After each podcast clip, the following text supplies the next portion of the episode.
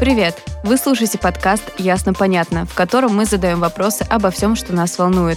О необычных профессиях и психологии, об искусстве и технологиях, о хобби и развлечениях. Меня зовут Ира Любина. А меня Руслан Жигалов. В этом сезоне мы продолжаем говорить о непростой теме, о насилии и разных его проявлениях. И сегодня мы поговорим о теме, ставшей как никогда актуальной с развитием социальных сетей, о сетевом преследовании, о том, как насилие изменилось в эпоху цифровых технологий и как с ним эффективно бороться.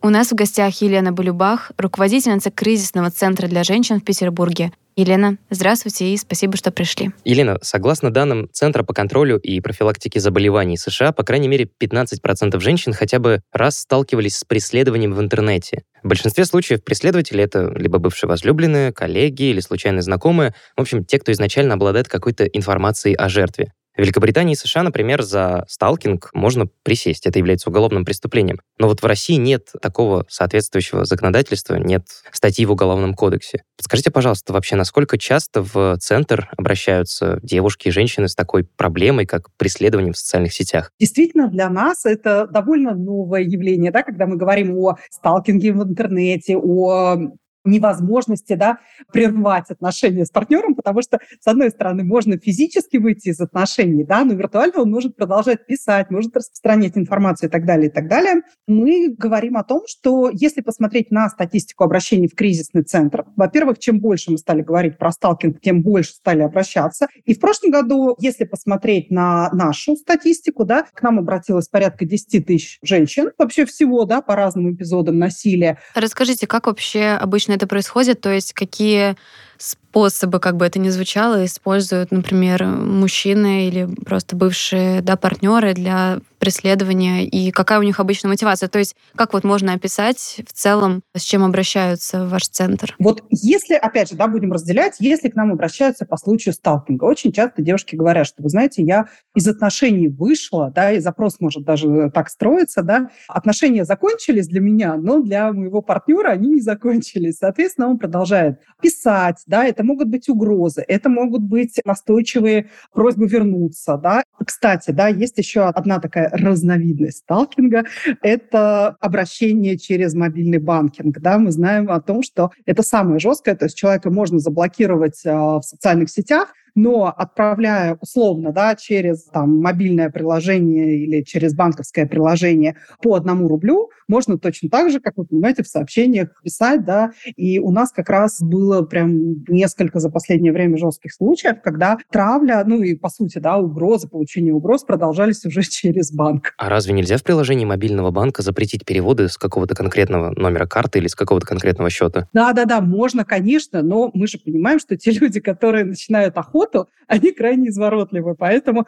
можно с одного телефона, да, мы, мы понимаем, что с другой стороны человек может просить там знакомых и, и так далее, и так далее. Когда мы говорим о сталкинге, мы говорим о том, что человек, по сути, да, один партнер не слышит своего другого партнера или бывшего партнера, да, и продолжает вести какую-то, ну, условно, охоту. Да? То есть вот сталкинг – это же, по сути, термин, который, что он определяет? Он раньше использовался как раз охотниками по преследованию жертвы. Да? И через сталкинг описывалось преследование жертвы. Вот, по сути, да, это как раз, мне кажется, самый наглядный, когда мы говорим, а что это за явление? Да? То есть человек охотится, человек пытается загнать, получить контроль, да? и это ни в коем случае не про какие-то равные отношения, да, когда люди договариваются. Вот, вот как раз сталкинг – это такой яркий пример. Елена, подскажите, а с какой целью вот это все делается? Ну, то есть просто вернуть партнершу, просто ее достать. Для чего? То есть есть какое-то ранжирование по типу причин, которые вынуждают людей идти на это? Самая главная причина – это контроль, да, потому что для того, чтобы вернуть человека, от которого ты слышишь, что я не хочу с тобой продолжать отношения, наверное, это не самая верная стратегия, да, присылать огромное количество сообщений, которые часто меняются, да, там, сами месседжи этих сообщений, предположим, да, там утром он может писать, что я на самом деле очень сильно тебя люблю, да, а вечером уже угрожать, там, не знаю, жизни и здоровью. И это все меняется, да, вместе с настроением сталкера. Поэтому самое главное – это держать в напряжении, в страхе, да, и контролировать ситуацию. То есть, по сути, по сути, такая неоспоримая черта сталкинга – это то, что тот, кто сталкерит, тот и контролирует. А когда, получается, вот наступает тот момент, что женщина все-таки решается именно обратиться за помощью, потому что понятно, что это неприятно, понятно, что это раздражает, скорее всего, или там расстраивает, ну то есть э, целый спектр негативных эмоций, но в какой момент какая грань наступает, что женщина думает, все, я не справляюсь. Это уже именно физическое преследование или это может вот даже оставаться все-таки в виртуальном каком-то мире? Действительно правы, что на самых ранних этапах практически никто по ситуациям сталкинга не обращается, потому что кажется, что можно договориться, да, можно сто раз человеку объяснить, и на 101 он, наконец, поймет. Если человек не понимает, что он должен закончить отношения да, для себя внутри и выйти из этих отношений, ну, соответственно, значит, я плохо объясняю, да. То есть я думаю, что как раз очень многие люди это проходили, и кажется, что просто вот мы еще раз поговорим как-то финально, и вот все всем станет понятно. Но нет. В какой момент действительно девушки обращаются? Первое – это шантаж, когда уже появляются истории о том, что, ну, предположим, я разошлю твоим коллегам, если люди были в партнерских отношениях, очень часто у них может быть какой-то контент. Это могут быть сообщения, это могут быть фотографии, это может быть видео и так далее, и так далее. И когда партнер говорит, а ты знаешь, у меня вот, э, помнишь, у меня вот тут такое-то есть интересное. Покажу-ка я всем коллегам. Уверен, что им тоже будет интересно посмотреть. Да? И вот на этом как раз, ну, действительно, мы понимаем, что девушки как раз обращаются к нам или, к сожалению, когда эта информация уже была распространена, и тогда девушки обращаются уже и к нашим психологам, и к нашим юристам с вопросом, а что делать, да, можно ли как-то привлечь, можно ли как-то изъять этот контент, или если поступают угрозы жизни и здоровью. Но мы понимаем, что сталкеры, да и вообще любые да, люди, которые совершают насилие, они крайне редко делают это максимально публично, да, поэтому это скорее будет иносказательные такие сообщения, что вот это там... То, ну, за сложно что привлечь за это. Конечно, конечно. То есть человек из своего профиля в социальной сети вряд ли будет писать, что там, я не знаю, я, ну, как бы, да, собираюсь тебя убить и так далее, и так далее. То есть такие вещи, как правило, не пишутся, да, они пишутся более иносказательно. И мы понимаем, что здесь как раз задача, вы совершенно верно сейчас в самом начале говорили о том, что у нас нет пока законов, по которым можно привлечь да, за сталкинг, и вообще четкого определения нет. Но на самом деле и в практике правоприменения уже начинает использоваться. Опять же, да, распространение порочащих сведений, да, мы понимаем, что это уже попадает под законодательство. Можно смотреть или угрозы жизни и здоровью, или, предположим, опять же, можно говорить о том, что там, условия жизни стали совершенно невыносимыми, да, и фиксировать состояние девушки. Плюс плюс, и вот это тоже, наверное, третий аспект, когда точно обращаются, когда сталкер начинает физически тоже преследовать, да, с одной стороны. На работу есть... приходить, да, домой приходить. Это уже, ну, такой, с одной стороны, совсем тревожный маячок, с другой стороны, мы понимаем, что, ну, часто у людей в офисах есть охрана, тревожные кнопки, да, и это тоже повод обратиться, потому что видят другие люди. И часто, кстати, поводом для обращения девушки, женщины бывает то, что коллеги обращают внимание и говорят, ты знаешь, вообще-то это нормально, вообще-то нам тоже некомфортно, комфортно, да, ну, потому что если у вас все время там стоит под окнами, да. С гитарой и букетом.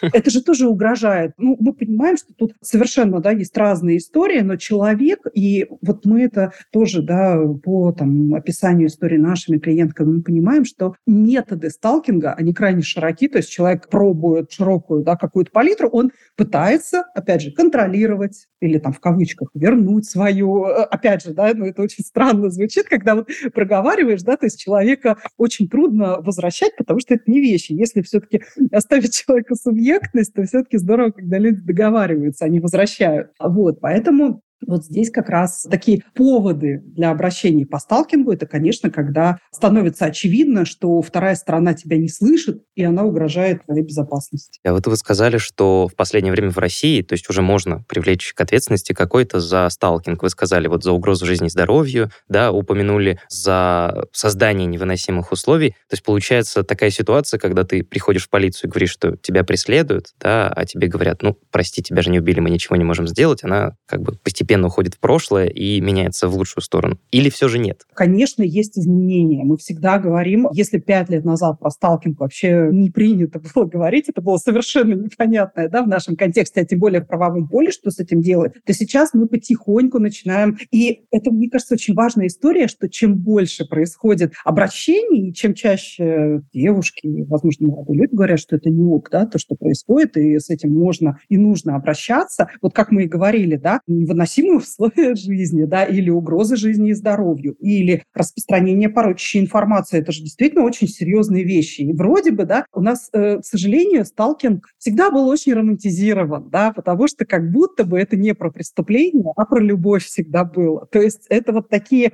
ну, рыцарь, который немножко оступился. Вот он добивался, добивался, и в какой-то момент потерял над собой контроль. Но на самом деле он же очень любит. А, поверьте, мы это слышали вот до недавнего времени. Даже там самые замечательные психологи, которые работали с нашими клиентками, они иногда говорили, нет, ну подождите, ну все-таки, а вдруг это любовь? Ну вот, вот настолько, да? И когда мы стали все больше, да, и с нашими клиентками тоже говорить, давайте ну, остановимся, любовь оставим где-то отдельно, да, а вот здесь все-таки скорее ну, речь идет, правда, про охоту и про преступление. Вот. Поэтому это какая-то очень важная история. И за последнее время, мне кажется, очень здорово, что мы стали смотреть на сталкинг не только как на проявление высшей формы любви. Елена, а вот подскажите, а что тогда мешает нам уже начать разрабатывать законопроекты, статьи в Уголовном кодексе, делать соответствующие. Почему этого нет до сих пор. Ну, как вам кажется? Да, как вам кажется. Мешает то, что сам термин нужно деконструировать, как мне кажется, да, и говорить о том, а вот какие его проявления, как мы сейчас говорили, потому что иначе он, правда, не улавливается, да, и до недавнего времени многие вообще при слове «сталкинг» представляли, ну, не знаю, там, фильм Тарковского, да, это вот единственное, ну, как бы, вы не книгу Стругацких, вот, и вот что-то вот,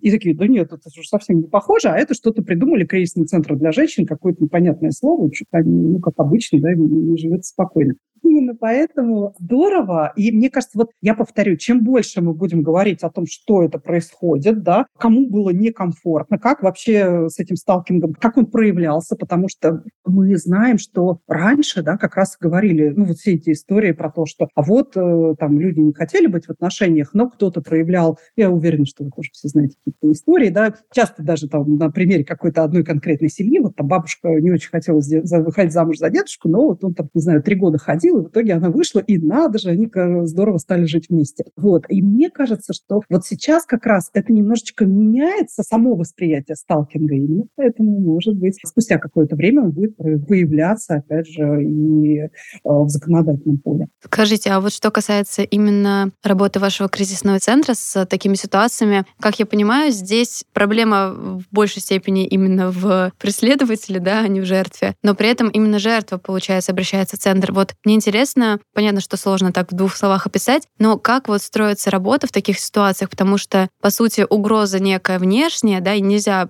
к сожалению, позвать сталкера и сказать, садись, мы будем с тобой разговаривать, да, и проводить совместную какую-то психологическую сессию, а здесь именно человек, по сути, не может ничего сделать и может только, видимо, поменять к этому отношение или как-то ну, то есть вот какие вообще основные методы работы в такой ситуации у психологов? Самое главное, да, когда вообще про любое явление мы говорим, э, важны маркеры его распознавания, да, чтобы девушка понимала, угу, все-таки меня сталкерят, да, все-таки эта история не про то, что он меня не слышит, да, вот то, о чем я говорила, потому что до последнего девушки пытаются как-то рассказать, да, использовать какие-то дополнительные способы, чтобы донести, ну, я не знаю, обычно, да, как это выглядит. А вот мы все-таки встретимся, мы еще раз поговорим, говорим, и в тот момент, пока девушка, как ей кажется, объясняет, что она не хочет встречаться, молодому человеку начинает казаться, что вообще-то у них все неплохо в отношениях, да, что они продолжаются. И по сути это так и есть, да. Самый важный для нас, ну как бы, да, то, о чем мы говорим с нашими клиентками, что в случае сталкинга вы всегда должны, если вы, мы поняли, да, вас сталкерят,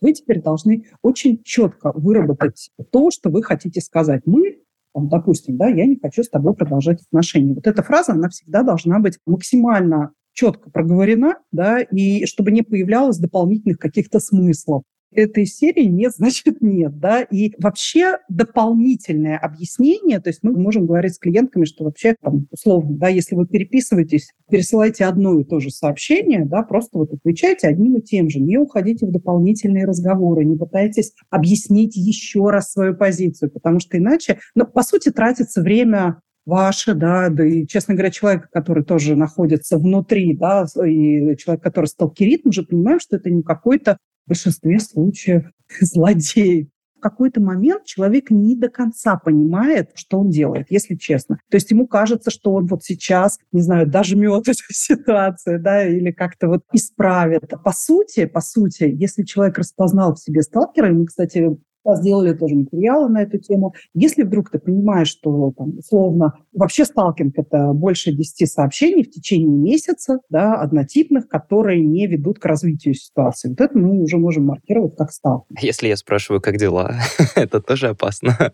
Если, вы хотите вы... правда признаться, Руслан? Нет, пока не хочу, просто интересно. Смотрите, если вы 10 раз спрашиваете, как дела, а тебе говорят, извините, пожалуйста, я не хочу с тобой общаться, и вы опять идете как дела, вероятно, это признаки сталкинга в этом уже есть. Если вам отвечают подробно, как дела, ну и прекрасно, да?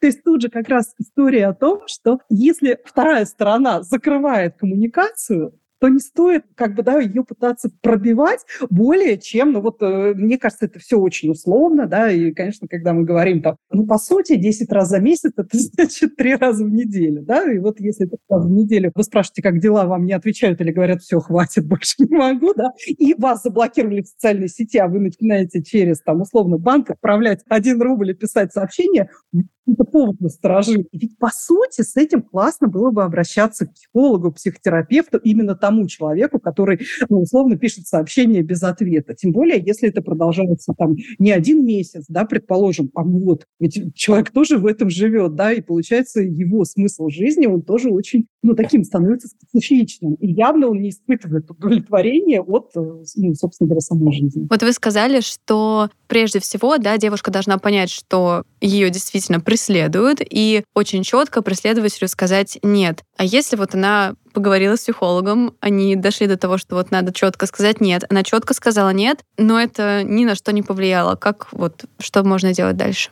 Продолжать говорить нет. Вот э, как бы это жестко да, не звучало, мы не можем с вами изобрести какие-то совершенно там уникальные формы, да, то есть нет и все. И самое главное, вот почему э, я тоже проговариваю, еще раз на этом остановлюсь, очень важно после «нет» не говорить «может быть», а потом опять «нет», да, потому что если все-таки определили сталкера как сталкера, да, вам некомфортно находиться в этих отношениях, вам неприятно то, что вам пишут, не знаю, что вас э, стимулирует дальше отправлять, но предположим, да, и тут внезапно вам отвечают, может быть, вы такие, а, значит, можно продолжать писать дальше. То есть вот здесь вот это очень какая-то простая такая схема, да, ее лучше показывать. То есть все, если вы хотите расстаться, ну, предположим, да, это ваш молодой человек, вы приняли решение, что все, вы выходите из отношений, вы поговорили, расстались, вот. Потом он вам, предположим, написал, да, давай все-таки еще раз, э, как бы, да, подумаем и так далее, и так далее. Вы опять отвечаете «нет». Ну вот дальше вопрос, а сколько раз нужно отвечать «нет», да, для того, чтобы человеку стало понятно, очевидно. Плюс, если параллельно к призывам поговорить добавляются еще и угрозы, да, о том, что вот сейчас тогда какая-то, да, информация и так далее, и так далее, какой-то ваш там совместный бэкграунд станет общедоступным. Мне кажется, вот это все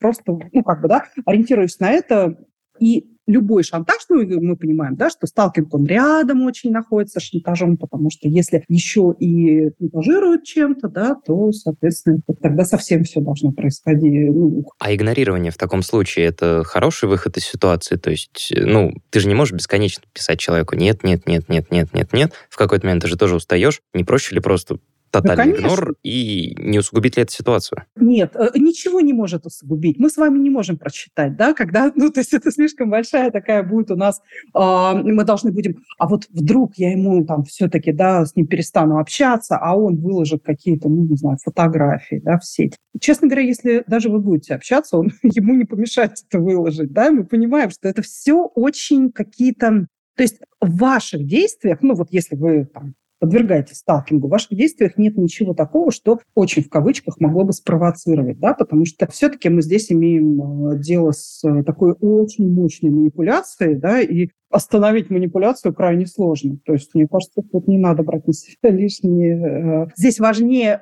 сразу уже готовиться к тому, а что произойдет, если все-таки эта информация станет доступна, да, или если угроза жизни, ну, как бы, да, если вам станет дискомфортно, да, вот куда вы можете обращаться, имеет смысл проконсультироваться с юристами. То есть вот максимально себя обезопасить, да, и еще, кстати, очень важная вещь, ну, все, что касается там, сталкинга, да, это понимать его серьезность. Ни в коем случае не отмахиваться от него и не говорить, что, ой, на самом деле это все так несерьезно, все не страшно, потому что, к сожалению, мы знаем и грустные очень истории, да, ну, чем мог заканчиваться сталкинг, поэтому не, э, не стоит, мне кажется, его обесценивать, романтизировать. Ну, вот это вот вся, все ширмы, да, за которым сталкинг обычно удачно, удобно для себя располагается.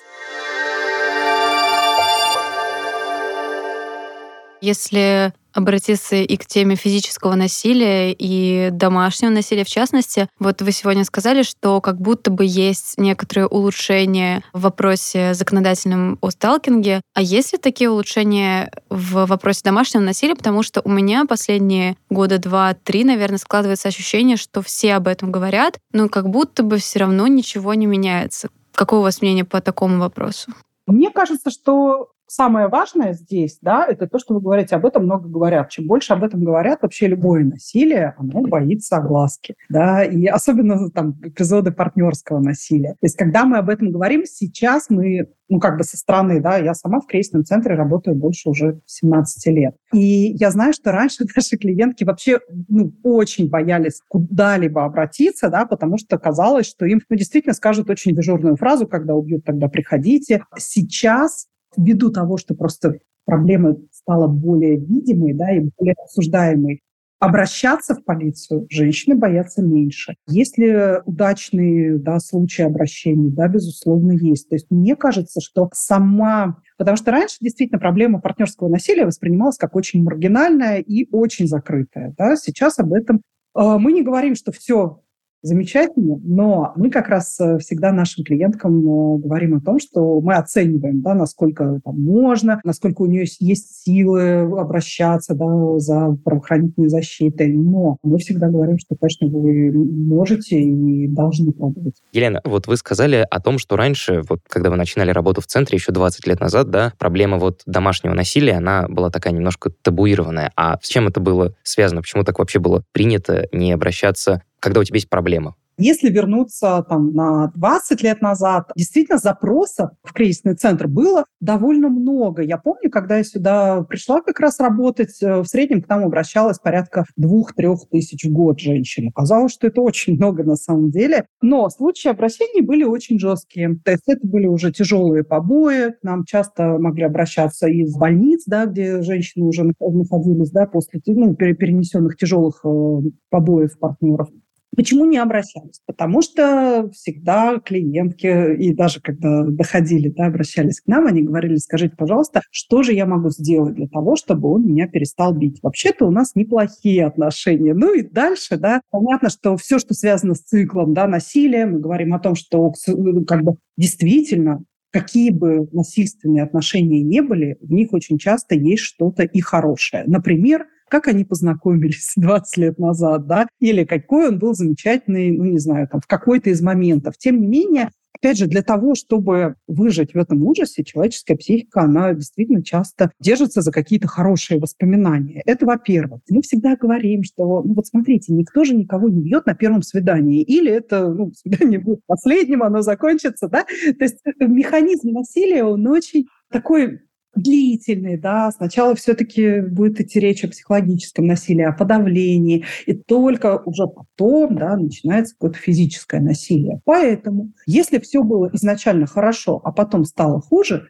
очень часто и крайне велик соблазн, да, и мы знаем, что тот же партнер говорит, ну вот смотри, ты меня спровоцировала, и поэтому я не смог сдержаться. Вот, поэтому женщины практически всегда раньше к нам приходили и говорили, скажите, а вот все-таки, ну что же мне делать, чтобы он меня не бил? Потому что, повторю, менять э, ничего я не хочу, выходить из отношений не хочу, у нас есть дети и, там, и так далее, и так далее. Да, там могут быть совершенно разные обстоятельства, но ответственность за насилие в отношениях да, всегда, ну, во всяком случае, при обращении к нам женщина брала на себя. И мы даже деконструировали да, обучались деконструировать их запрос, когда женщина говорит, а вот скажите, а что же мне делать, чтобы он перестал сбивать меня, мы говорили, а что вы уже сделали? И, конечно, она нам начинала рассказывать какие-то нереальные вещи. Ну, мы, естественно, подводили к тому, что вы сделали уже вообще-то все, да? И э, человек, который совершает насилие, честно говоря, насильственные эпизоды, которые происходят в отношении вас, они не зависят от вашего поведения, да? Все-таки ответственность за насилие несет тот, кто его совершает. Ну, и дальше, мне кажется, уже вся общественная дискуссия, я думаю, что вы тоже были свидетелями, как о насилии стали все больше и больше говорить, о том, что это ненормально, о том, что с этим, ну, наверное, да, с этим явлением что-то стоит делать, да, ну, во всяком случае, не терпеть.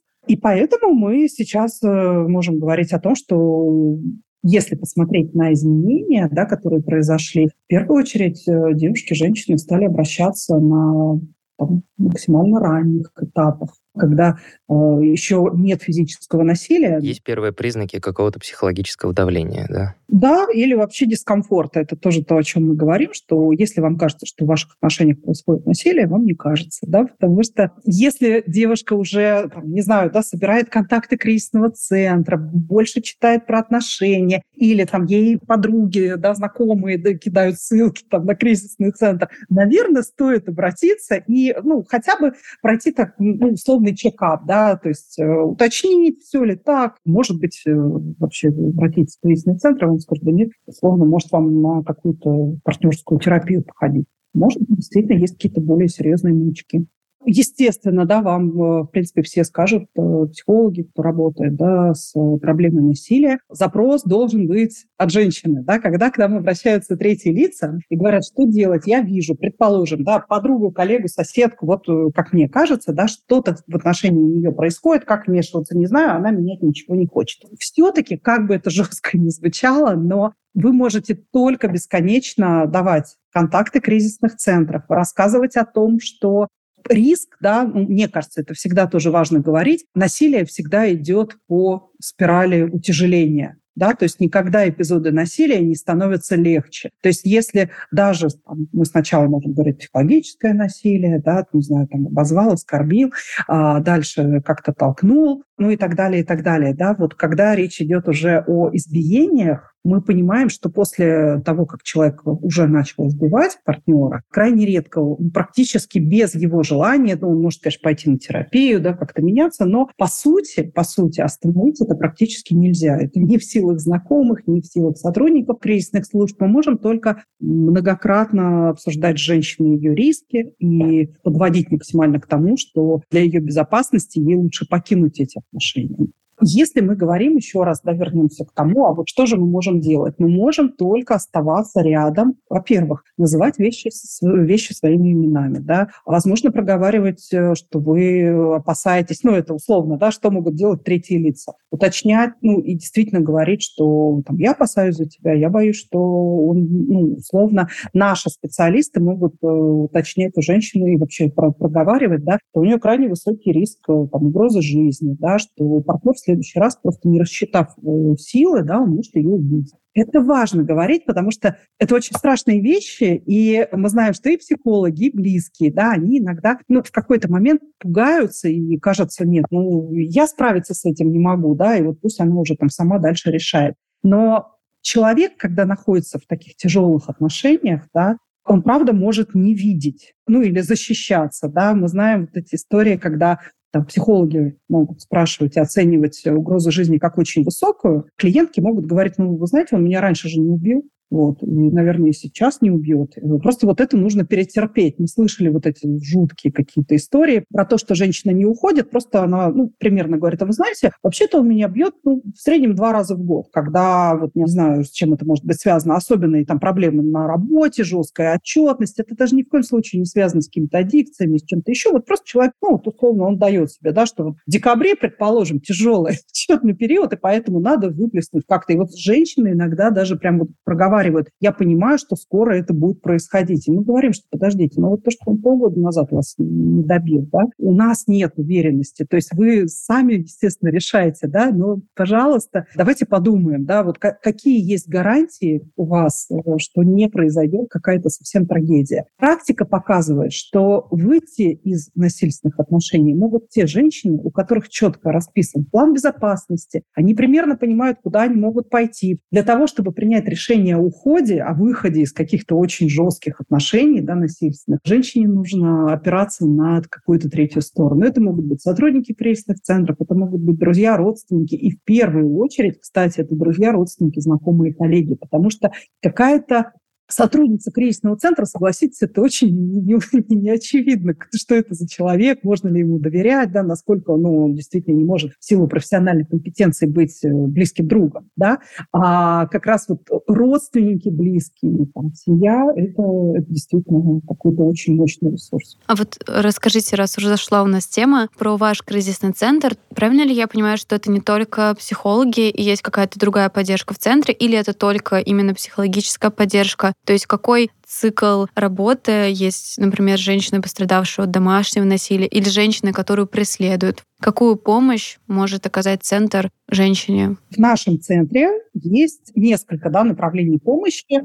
Один из самых важных – первичное обращение. У нас э, к нам можно как позвонить на горячую линию, получить помощь психологов, и юристов. У нас есть формат юридической субботы, когда консультации на телефоне доверия проводят юристы. Также у нас есть онлайн-приемная. Нам можно не только позвонить, нам можно написать. И как раз в онлайн-приемную к нам обращаются даже в три раза чаще, чем на горячую линию, потому что понятно, что на телефон иногда можно не дозвониться и так далее. Написать всегда можно. И точно так же, да, у нас психологи вот ежедневно, как на телефоне отвечают, консультируют. Также у нас есть психологи, которые отвечают на запросы в наши социальные сети, обращ... форма обращений на сайте. То есть это как раз два таких э, канала приема первичных обращений. После чего мы уже записываем научные консультации к нашим психологам и нашим юристам. Это наши основные направления работы. Но если наша клиентка говорит о том, что, и мы понимаем, что она находится в ситуации угрозы жизни, уже три года, с апреля 2020 года у нас работает такая очень э, значимая для нас коллаборация с партнерами, с, с партнерами с сетью отелей, с сетью апартаментов, и мы можем размещать клиенток, когда нам звонит женщина, да, и мы понимаем, что ей действительно нужно максимально оперативно покинуть небезопасное место,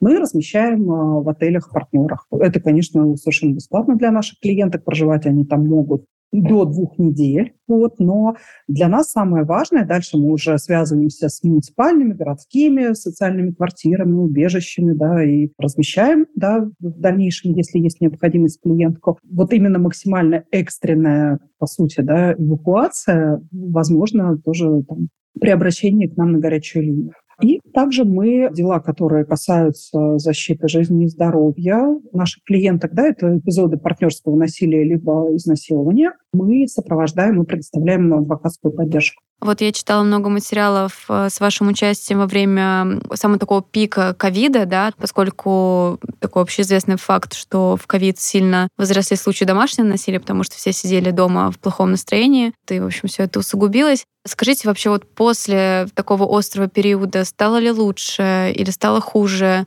В общем и в целом, что вы можете сказать по статистике, даже не в плане цифр, а вот в целом, что происходит последние годы в центре, какие направления основные, какие улучшения, какие трудности, вот расскажите. Мне тоже не очень нравится там операция на цифры. С другой стороны, когда мы говорили, что в ковид там, в 2020 году к нам было больше там э, обращений в два раза точно увеличилось, даже чуть больше. И мы как раз э, сами не знали, да, когда закончится ковид, будет ли их меньше или больше обращений. Сейчас мы видим, что мы сохраняем количество обращений на уровне как раз первого ковидного года, то есть меньше точно не стало. Если посмотреть э, по тому, как они могли измениться, то, с чего мы начинали говорить, действительно обращений стало больше по сталкингу, по преследованиям, сталкингу, по шантажу каким-то да, контентом в интернете. Это вот как раз э, тренды прям последних лет, то, с чем активно к нам обращаются.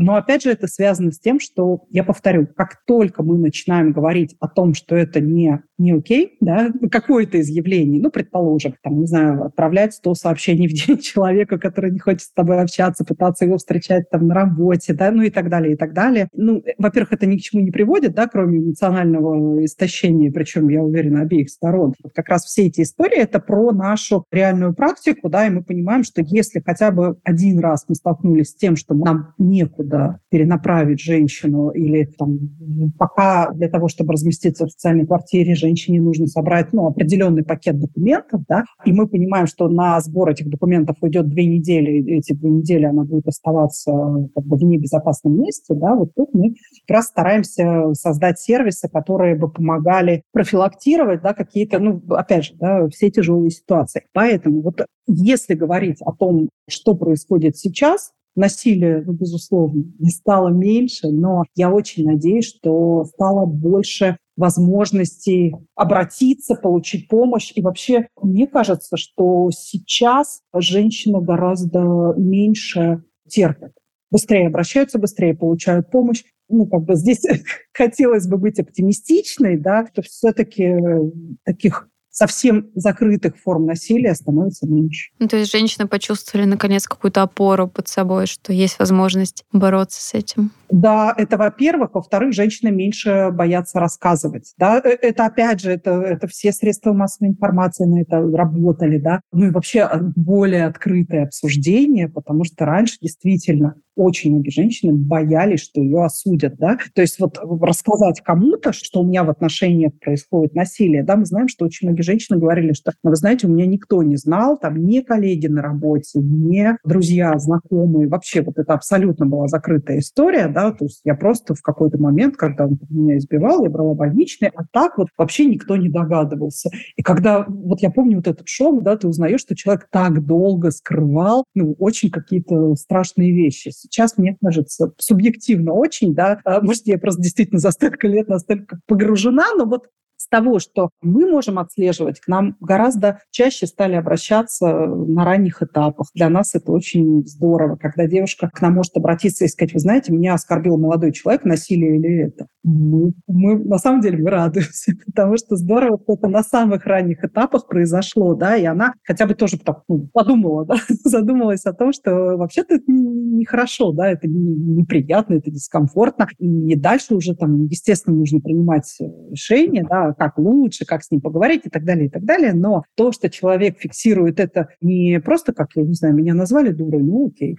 вот, значит, наверное, так это и есть. Да, вот то, что человек внутренне понимает, что это ненормально, это здорово. Ну, кстати, тут получается обратная ситуация, когда социальные сети, наоборот, помогают, потому что угу. ты узнаешь о том, что кто-то высказывается, и тебе не так страшно высказаться самой. Вот. А что касается, кстати, рассказов друзьям, я смотрела какой-то фильм, я сейчас не помню его название. Это американская история про то, как несколько женщин восстали против какого-то продюсера на телеканале и рассказали о случае насилия. Вот, и там как раз, по-моему, в этом фильме был момент, когда спрашивали, а ты друзьям об этом говорила, а ты коллегам об этом рассказывала? То есть, ну, чтобы в суде это использовать, да, чтобы были аргументы, что вот, друзья об этом знали еще полгода назад. Вот, а из-за того, что многие как раз не рассказывают, потом очень сложно это подтвердить, потому что как будто бы и свидетелей нет этому насилию. Угу.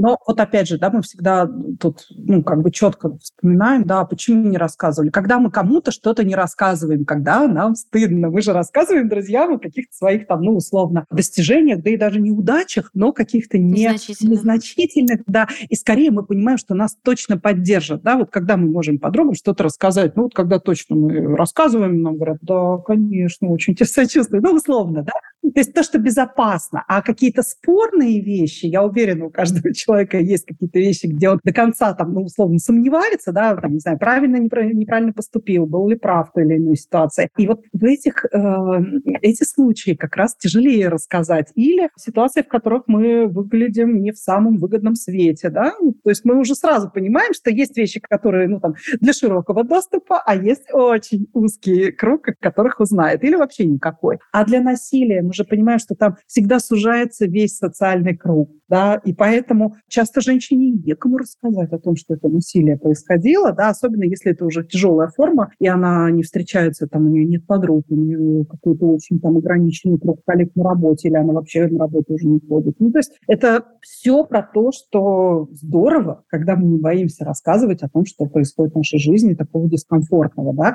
и как раз это про то, что про насилие, мне кажется, очень хорошо, что сейчас больше говорят здорово, что вот вы говорите, что женщины стали раньше обращаться, и что больше обращаться, это на самом деле очень радостно слышать, и хочется верить, что со временем и законодательство станет в этом плане более гибким. Гибким, да, хорошее слово, как раз хотела сказать, и тоже будет способствовать тому, что люди не будут бояться говорить. Мы обязательно оставим ссылку на кризисный центр в описании к нашему выпуску, так что если, не дай бог, вы или ваши знакомые сталкиваются с насилием, сталкингом и другими сложностями, то вы знаете, куда обратиться. Спасибо вам большое, Елена, что пришли к нам сегодня. Да, спасибо большое. Спасибо вам. Это был эпизод подкаста «Ясно, понятно». И его ведущие. И его ведущие Ирина Любина. И Руслан Жигалов. Поделитесь выпуском, если вам понравилось, или если вы знаете, кому это отправить, чтобы помочь. Подписывайтесь на нас, где вам удобно, и слушайте следующие выпуски. Всем пока! Пока.